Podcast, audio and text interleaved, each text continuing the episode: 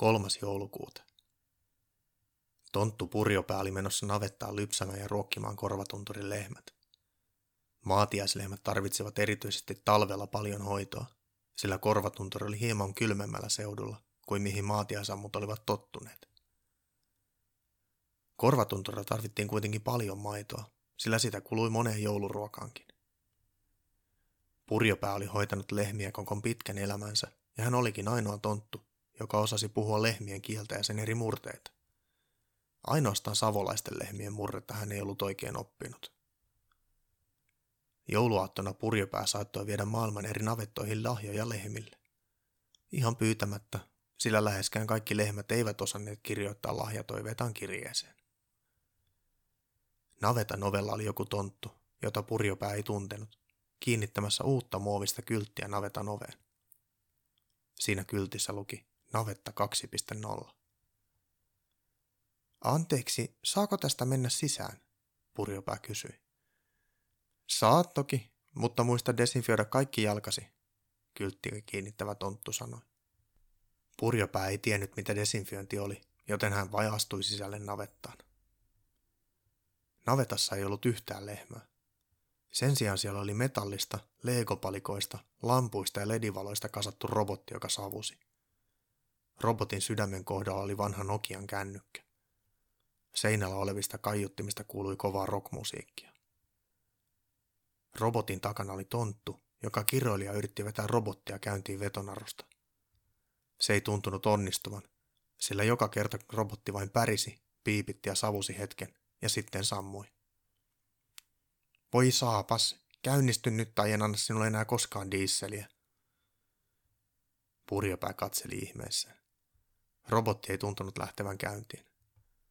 Savusta päätelle vaikutti siltä, että robotin monimutkaisessa ja hienossa koneistossa joku oli syttynyt palamaan. Kun liekit kasvavat suuremmiksi, kiroileva tonttu päästi robotin päälle pöhäyksen vaahtosammuttimesta. Mikä tuo on? Purjopää kysyi kiroilevalta tontulta. Hän joutui korottamaan ääntään, sillä rockmusiikki oli kovalla. Se on lehmien hyvinvointirobotti. Onko se rikki? En tiedä. Ehkä sen kuuluu toimia näin. Toinen tonttu vastasi epävarmasti ja potkaisi robotin metallista runkoa. Eli syttyä palamaan. Ohjeessa sanotaan, että tämä lypsää lehmiä, antaa niille heiniä ja jauhoja, vie ne laitumelle, opettaa viheltelemään nuoteista ja ennen kaikkea pitää huolen lehmien hyvinvoinnista. Miksi täällä soi tuo äänekäs musiikki? Purjopää kysyi. Taustalla yhtye laulaja huusi. Hei baby, anna mulle piiskaa. Se on apulantaa.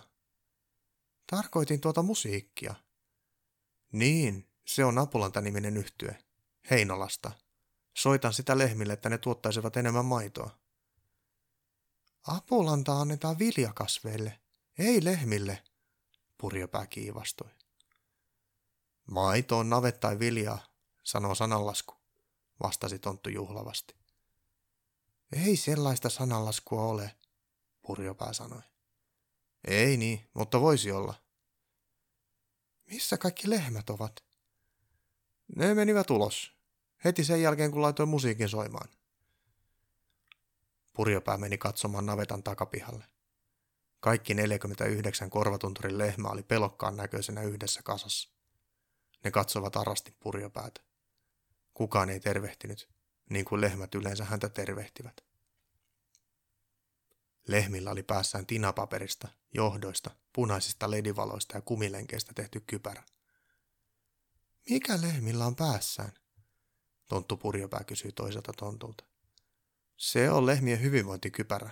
Me mittaamme sillä lehmien aivokäyriä ja sitten tiedämme kaiken heidän hyvinvoinnistaan, jotta voimme optimoida maidon tuotannon. Onnellinen lehmä on tuottava lehmä, sanoo sanalasku. No voitko nyt sitten kertoa, voivatko lehmät hyvin? Purjopää sanoi närkästyneenä. Odotas, katson tablettitietokoneeltani, jossa on korkearesoluutioinen näyttö ja sormenjälkitunnistus. Tonttu otti tabletin esiin ja näpytteli sitä hetken. Öö, raportin mukaan lehmät ovat erittäin peloissaan ja ahdistuneita.